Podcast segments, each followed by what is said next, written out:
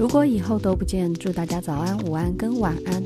欢迎来到讲歌不唱歌，我是 Ed。我来唱一段，让大家听听看，今天到底要介绍谁呢？在哪里记载第一个桃花贼？谁在哪里典当第一只紫玉钗？大家都知道吧？今天要介绍的就是方大同。我猜想方大同的家里应该很重视中华文化的教育，因为他的名字就很特别了。大同，如果你有读中文系的话，出自于《礼记》的《礼运·大同篇》。什么叫大同？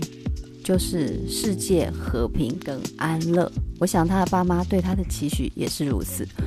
在他的音乐作品里面，我想他也起到一定的作用。他的确也完成了所谓大同的概念。方大同这样一个特别的人，特别在哪里？最重要的事情是他的身份非常的多重跟多元，这也造就他整个音乐风格的丰富度。简单的介绍一下，他是美籍华裔人，同时是香港很著名的创作歌手跟制作人。而且呢，他是所谓的巴哈伊信徒。当然，我对巴哈伊宗教并不是这么的熟悉，但是它的概念就是所谓的一元论，上帝是唯一的，真神是唯一的。这个上帝跟真神的理解比较像是宇宙的概念，那这不是一个过于宗教的一个诠释。基本上所有的宗教，它都起源于对于大自然的崇敬跟信仰。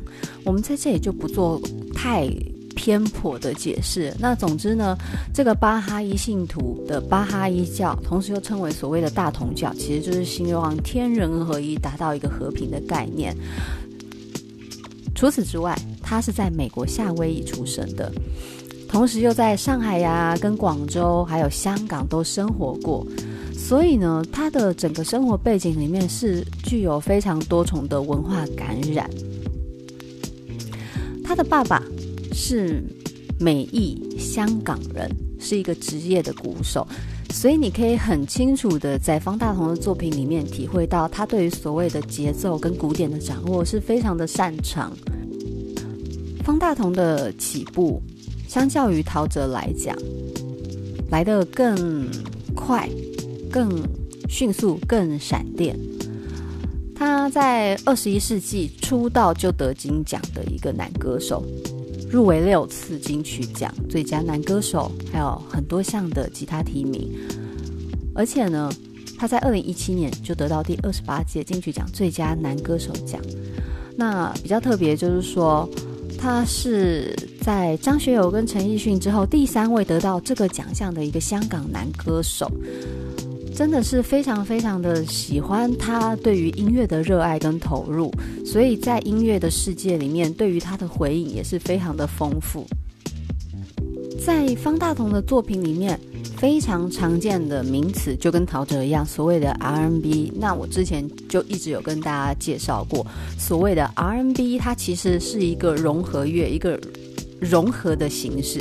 它的丰富度非常的饱满，有爵士，有福音，有蓝调，有很多很多的元素。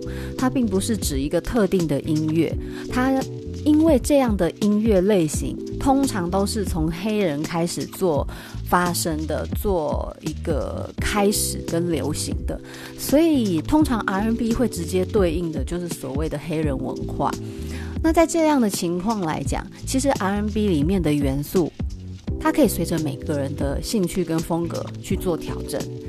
陶喆的 R&B 跟方大同的 R&B 跟 Steve Wonder 的 R&B 就一定是不一样的。但是呢，明显的你可以在里面看见，在对于节拍、节奏，还有那种带一点微微阴郁的那种旋律感，去品尝到这些音乐它有一个共性。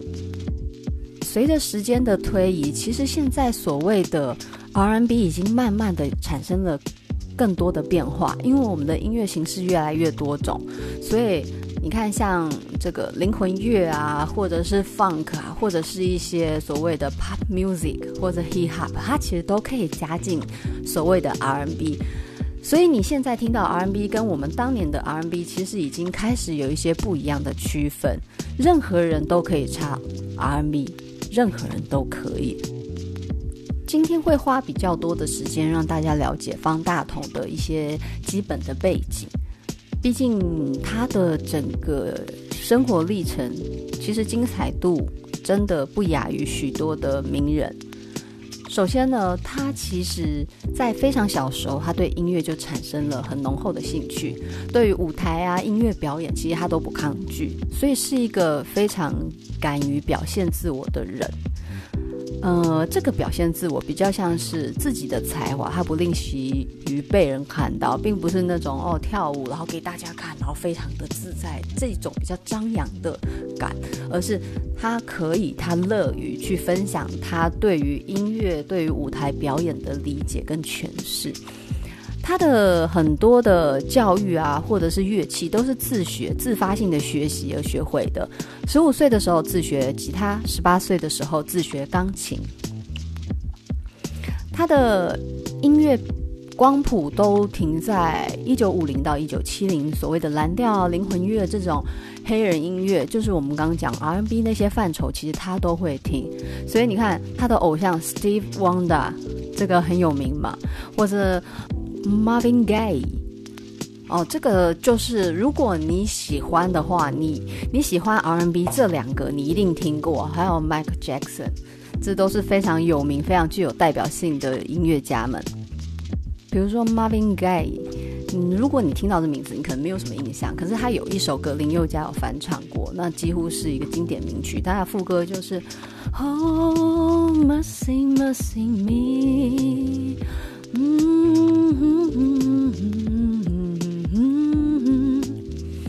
那这首歌它有比较多环保意识的概念。你要想这么优美的旋律，可它唱出的一个主题是非常非常世界性的。当然，还有不得不提的 John Mayer，就是一个很有名的吉他手。所以基本上我会喜欢方大同是有原因的。他的喜欢的音乐跟我喜欢的音乐是有大幅的重叠，所以他所创作出来的作品是非常容易被我所接受的。那很特别的是，他高中毕业的时候，他就有把很多 demo 带去寄到这个唱片公司。华纳其实那时候就有展现很大的兴趣，可惜说，因为他真的年纪太小，然后组织变动啊，所以这个合约讲了很久，五六年的时间，才慢慢的就是让方大同越来越靠近音乐的世界。那过程中呢，其实他也有参与很多的音乐制作。在二零零五年的时候，他发行的第一张专辑，就是《Soul Boy》灵魂男孩。那当时的称号就是香港陶喆。你要知道，陶喆真的是太指标性的人物了。那不知道为什么，唱片公司刚开始是先从声音去推销，而不是以偶像形式去做宣传。其实我觉得这样非常好。现在的音乐包装方式我没有这么欣赏，我不喜欢偶像型的包装。我觉得好的音乐，你先让我听听看，我喜欢，我会对你好奇。那慢慢的，他的整个出现在舞台，出现在我们眼前的这个机会越来越多。那在整个音乐世界里面的接受度越来越高。二零零七年的时候呢，就将。台湾华纳唱片呢，把《爱爱爱》这张专辑引进到台湾。当时唱片公司的宣传方式也很有意思，他没有特意的一些活动。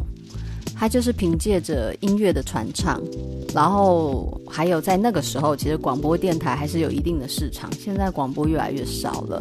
那当时呢，广播电台会有一些 DJ 啊，就是喜欢的、喜欢的人、喜欢的 DJ 会去播放他的音乐，那就慢慢的传唱度越来越高。那他基本上所有人对于方大同的降临就是四个字：横空出世。没错，就跟陶喆在一九九八年。一九九七到一九九八年带给我们的感动一样，方大同在二零零七年开始呢，扩散了整个华语乐坛。他把充满黑人音乐风格的 R&B 再度的感染了整个世界，而且呢，基本上这个 R&B 已经变形成华人式的 R&B，不只是一个音乐的模仿，是一个音乐的再创作、再融合。它的节奏感啊，还有它的和声，我想它跟这个陶喆非常像的地方是，他们对于节奏还有和声都有非常多的坚持。跟想法，所以在音乐上面的呈现有一定的共性跟雷同，但是相比起来还是有不一样的特色。而且方大同他在这个歌词跟曲的结合上，文学性的味道更重一点。那陶喆他更多的是对于一个文化的观察。如果之后。你们再多听几集，其实我已经有计划要把陶喆的歌密集性的去介绍给大家听。陶喆对于整个社会文化的观察是非常深刻跟严肃的，方大同则是在对于整个文学啊文艺的这个投入是更更延续、更深入的。两个都很关心社会，但是面向不太一样。那陶喆他的假音转换上面非常的强，那方大同呢，则是在这个转音还有和声的结合非常的着重哦，不同一样的面向。那因为我的音乐的专业程度不高，所以我在讲的时候，其实如果讲的不好的的地方，请大家多多包涵。那我是真的非常喜欢这些歌手们，所以我对他们的爱。真的不要怀疑，那但是讲的不好，就是除了包容之外，欢迎指教。我很希望有跟我一样喜欢他们的人一起讨论。那今天呢，我们到底要介绍他什么作品呢？从刚才的第一段的哼唱，大家就知道这首歌就是《爱爱爱》。各位准备好了没？我们即将要进入到《爱爱爱》这首歌，它的作词是周耀辉，作曲是方大同，黄金组合，就像方文山加周杰伦、娃娃加上陶喆这种概念。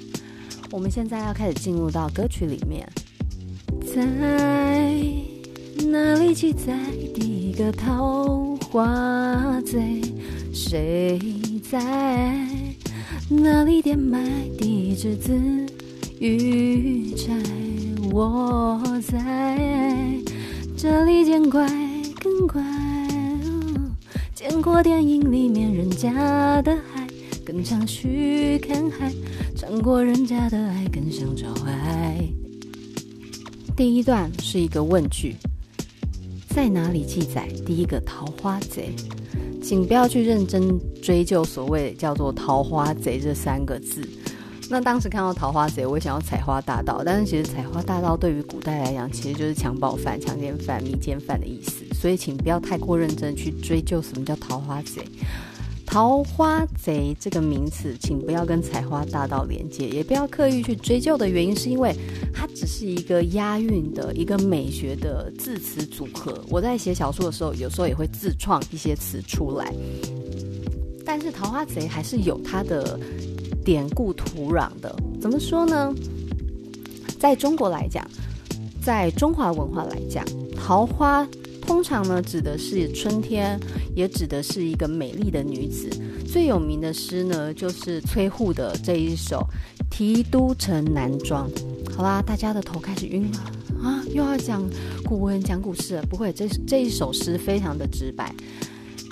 它是一个一段缘分的相遇，就像张爱玲，我有跟大家分享过嘛，一个关于什么叫做爱，就是唯有轻轻的问一声“哦，你也在这里”，就那一刻就是爱了。这首诗呢是“去年今日此门中，人面桃花相映红，人面不知何处去，桃花依旧笑春风。”那这首诗的意思就是说，去年的这个时候啊，在这户人家的门口，美丽的姑娘和春天的桃花，两个美结合在一起，就是春天最好的景色了。但是今年，当初那美丽的人已经不知道去哪了，只有当时依然绽放的桃花再度的分红，再度的在春风里面摇曳生姿，就是一个缘起缘灭。所以在这里，桃花跟美人的意象是雷同的，是相通的。那桃花贼这个贼，你可以想成偷心贼。那如果硬要去拉一个典故，其实也不能说是典故，你要硬要拉一个所谓的人物形象去结合什么叫做桃花贼的话，我推荐一个人，楚留香。桃花贼更像是偷心贼。偷心的人，因为如果你把它结合成采花大盗，其实说在哪里记载第一个强奸犯，就是真的非常怪的行为。那楚留香呢？他在整个小说里面，他是非常处处留情的，浪漫的人都很多情，他不是无情，越容易留情的人，他就是越多情。可是呢，多情的人不代表他不爱你，只是他的情感太丰富了，他可以分享给太多的人了。请不要怪他，请不要怪这样的人，有些人就是这样。所以呢，这个楚留香的形容一定是风流倜傥、足智多谋、观察入微、善良多情。那你会在很多小说里面有看到他非常多的恋爱。啊，就像亚森罗平，他也可以算是一个桃花贼啊。他让很多女人醉心于他，所以对于桃花贼的诠释，我比较偏向这个概念。你如果去搜寻桃花贼，你最后都会查到就是古代强奸犯的意思。所以我不建议你们去刻意的引经据典去找出桃花贼这三三个字。下一段，谁在哪里点卖第一支紫玉钗？这个就有典故，这当然就欢迎大家好好的去查。紫玉钗呢，它是一出越剧，一个传统戏曲的一个故事。那紫紫玉钗原名叫《紫钗记》，但是你把它追溯到更早前，叫做《霍小玉传》。同样的内容，不同的结局，跟每个时代所要刻画的意义也不一样。《紫钗记》呢，它是明朝汤显祖的一个剧本。汤显祖这个人，我之前在游鸿明的这个音乐诠释里面，《孟婆汤》其实有有去跟大家去讲解一下。汤显祖最有名的作品叫《牡丹亭》，那是讲述一个女孩子，她看到一个男人的样子。然后因为太过思念，思念到后来死去，然后直到后面又因为这个男人的出现再度复活，就是一个很奇妙的故事。但是不管，里面有一句千古绝唱，你在所有的电影解说常常看到这句啊，就是你注意听啊，叫“情不知所起，一往而深，生者可以死，死可以生”。那通常最常被现在很多电影解说用的就是“情不知所起，一往而深”。比如说，像我记得月哥说电影，他用这一句，我就非常喜欢。那这句话是什么意思呢？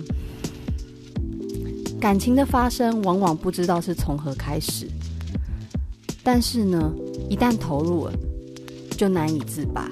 就像陶喆唱的：“忘了是怎么开始。”也许就是对你有一种感觉，是不是文化共性？所有的东西在所有的文化里面都可以做参照、做影响。那你要看哦，写出这样深情言论的人，自然他在《紫钗记》里面是让两个有情人最终在一起。可是，在原版的《紫钗记》里面，就是《霍小玉传》，唐朝唐朝时候的时候，呃，唐朝时他们在写传奇小说的时候，记录的是一个人性。他们不是要大团圆，而是要记录一个社会的写实，记录一个人性，借由一对男女悲欢离合里面去反映当时的感情、价值、社会现象。那可是到了这个汤显祖明朝的时候，他们除了这些。人性共性的表现之外，他们还必须考虑到票房、社会期待。所以《霍小玉传》里面，其实女主角最后是被抛弃了，男主角后来因为亏心，就是做亏心事之后，就是发生了一些精神病，然后就是呃，让就是对他的妻妾都非常的恶意，然后让他的余生其实非常的痛苦。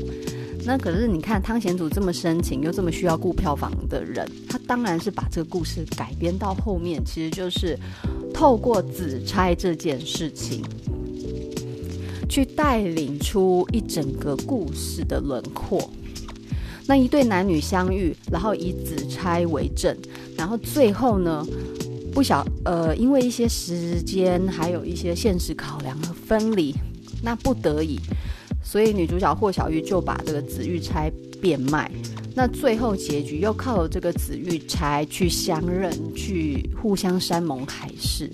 所以这个紫玉钗，这个紫钗所代表的就是一个盟约，一个承诺。然后下一段，我在这里见怪更怪。见怪更怪，它是一个很故意的一个转折跟改词。这个在喜欢文学创作的人身上常常见得到。我们会刻意用我们习惯的词语去做一些改造，呈现我们想要表达的意思。这个我要翻一下我以前创作，因为我很喜欢自创词汇。你看得懂它的意思，但是它通常是自创词。那见怪不怪，其实是遇到奇怪的事情而不感到奇。奇怪，就是你很镇静的面对世界周遭的变化跟奇幻的事情。可是他说，我在这里见怪更怪。我看到桃花贼、偷心贼，我看到紫玉钗的故事，我还是心里会感到震荡而好奇。所以呢，见过电影里面人家的海，我就更想去看海。因为你见怪不怪，你照理说，你看过人家电影的海，你就觉得哦，就海。可是你见怪更怪。那个见怪更怪，更像是我对外在世界的向往。我看过连续剧《楚留香》，我看过《紫钗记》里面的悲欢离合，我看过电影里面蔚蓝的大海。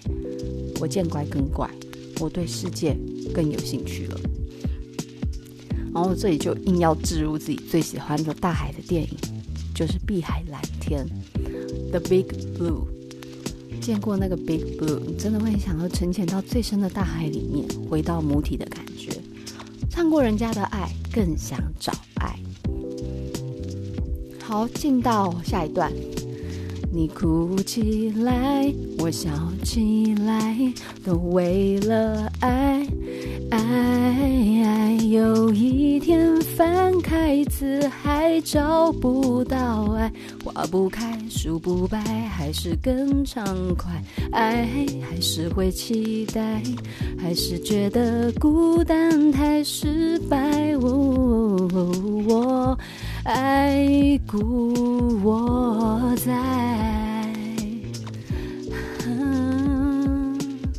在这里呢。这个周耀辉很擅长做一件事情，就是互文。什么叫做互文呢？它是一个国语的修辞展现，也就是说前后两个句子，他们各表达一个意思，可是呢，他们所要传达的最后意义是要两个参照在一起才能呈现完整意义。比如说，你哭起来，我笑起来，可是，在一段关系里面，不可能有一方只哭，有一方只笑，所以其实是你我哭笑起来，都为了爱爱爱。然后再他说，有一天翻开词海找不到爱。如果有一天世界失去了爱，跟方大同的大同那个概念很像，你爱这个世界，你不只是爱人、爱世界、爱花、爱草、爱整个宇宙。有一天失去了爱，花不会开了，树不会摆动了，还是说没有爱的我们会感到更自在呢？但是他下一段就唱爱。还是会期待，我们还是会去期待，可以遇到一个很深刻的爱情。但是，也许有可能因为爱而受伤，觉得孤单，而觉得自己是失败的。不过，他的结论是：我爱故我在，因为爱，所以我觉得我存在。那我爱故我在，其实是笛卡尔的名言变形的，就是所谓的我思故我在。它是一个哲学辩证的一个话语，它是一个命题。在哲学里面，常常会让人觉得有一种啊，没事找事做，但其实它很重要。哲学就是我们做事的逻辑跟脉络。那意思就是说，我现在在思考，所以呢，我能存在，才会有思考这件事出现。好，就大概简单的介绍一下，因为其实对于哲学我也不是非常的了解，就一知半解。但是大概意思就是这样，因为爱存在，所以我存在，我能存在就是因为我可以爱。下一段，嗯，找到爱，幸福的人肯不肯躲起来？正在寂寞的人能不能站起来？我在这里陪你无奈，读过小说里面人家等待，更习惯等待，尝过人家的爱，更想找爱。如果你得到一份真挚的爱情而得到幸福，你会躲起来吗？如果此时你感到寂寞，你会勇敢的站出来吗？在不同爱情的状态里面，等爱、无爱。这样状态的我们，会各自做怎么样的决定，去寻找我们要的爱，去展现我们现在的状态。我呢，在这里陪你面对现实的无奈，现实的难解。我读过呢小说里面那些人等待的故事，所以我想我也能习惯这件事。我爱你，可是我在等待你爱我。唱过人家的爱，我还是。期待去寻找我的爱情，然后再副歌，你喊出来，我静下来，都为了爱，我跟你一动一静，都是为了爱情这件事情。那后面呢，他的副歌就差不多是一样的。那进入到一个转折。回不出满天满地的尘埃，买不起满街口袋的品牌。你们起来，我傻起来，可以爱。会不会整个时代只有一个告白？谁不爱过不存在？好，这一段我的理解是。挥不出满天满地的尘埃，意思是指在心灵方面，我们的情感没有办法让整个宇宙跟我们共感，所以我没有办法让整个世界跟我一起震荡。下一句，买不起满街口袋的名牌，在物质上我也没有能力去花很多的钱买到我所有你所有想要的事物。可是我跟你沉默起来，发傻起来，其实这样就可以爱了。最，爱这件事情不需要感动天地万物，不需要买任何的财富物质，只要我们愿意，只要我们不要思考太多，多一点勇气。你闷我傻，我闷你傻，爱情就发生了。会不会整个时代只有一个告白？会不会在这整个世界里面只有我这份真心呢？不过，我想不可能吧，因为。谁没有爱过？那那些人还存在吗？所以我爱故我在。再来下一段，不明不白，不分好歹，都为了爱，爱，有一天翻开字海找不到爱，花不开，树不白，还是更畅快。爱。还是会期待，还是觉得孤单太失败。我我爱故我在，不明不白，不分好歹，意思就是我们失去了判断力，所以你弄不明白，然后你也分不清楚好坏。为什么呢？因为我们爱上了。当爱情发生的时候，很多事情我们都会糊里糊涂，所以这是很可以理解的嘛。然后副歌一样，爱如果不在，这个世界还会美丽吗？不会吗？爱如果不在，我们会比较轻松吗？不尽然。即便是这样的心思，我们还是期待爱，我们还是想要爱。啊，这是整首歌整个诠释。讲方大同，讲周耀辉的词真的很过瘾，因为有很多典故、很多词、很多文艺上的一个使用，你会发现他在写词上面有点难解，可是他又能召唤我们很多细微的一个感受，所以就是哇，今天讲的实在是太过瘾了。他不是用爱当标题，他是爱爱爱。也如果你讲爱爱的话，可能大家会觉得有点色吧，因为很多人的那个暗号就是爱爱嘛，所以他还好，他用爱爱爱。你用一个爱很单调，你用两个爱有点青涩，可是你用爱爱爱复数了。那三人成虎这个成语是表示说多人的意思，在我们整个中华文化里面，三的数字通常就代表多数的意思。所以他的爱爱爱其实就是普世价值，所有全天下人们的爱，各种不同的爱。这整首歌光在标题上就有一定用心的程度。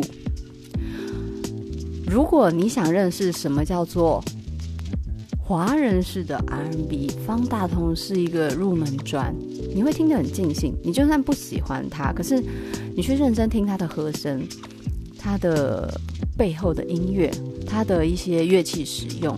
你会很惊讶，就是在外国音乐文化影响之下，怎么会有人把我们的我们的文化，你看像这样这么典雅的词去结合，这么具有西方文化感染力的曲，结合的这么好，然后再加上，因为其实华人哦，我们这种人种的头部。还有整个身体的共鸣都没有黑人或者是外国人来的这么好，所以你可以很明显的发现，尤其是这个选秀节目上能够唱出那种黑人喉音啊、灵魂乐的感觉的人，其实真的太少了。那方大同他的声音也并不是完全揣摩黑人式的唱法，可是他运用了他的声音特色跟一些技巧，他同样可以去让你感觉到灵魂乐的一个精髓。从这个拍手啊、和声啊，你都可以很轻松的在这些缝隙里面去得到一种华人式的灵魂乐，而不是只是模仿。模仿这件事固然是一个学习的过程，可是我们终究要有自己的特色。陶喆初代的陶喆，到现在进阶的方大同，都为我们。去阐释了一个很棒的中西文化融合的音乐风格，那并不是只说陶喆是初代机，所以他怎么样，而是作为一个开创者，陶喆真的是非常了不起。他的精神，他的开创的野心，他的勇敢尝试，真的是非常让人喜欢的。而方大同呢，他承袭了这一个勇敢的勇气，去把这么具有个人特色跟文化。去转型、去变换、去融合，然后把这样的好作品介绍给大家。我觉得这个身为可以听陶喆跟方大同时代的我，非常非常的幸福。哇，今天讲这集真的是用灵魂在讲。那我要来预告一下，接下来的方式呢，就是。一周两更嘛，我努力啦，试试看，因为我真的很不想要放弃一周两更。我之前有点累的时候，一直很想要放弃，就是说干脆一周一更。可是我觉得，因为我的音档不是很长，然后我觉得我的这个声音的这个录音时间啊，大概十五到最多就四十分钟，其实就是一个通勤时间。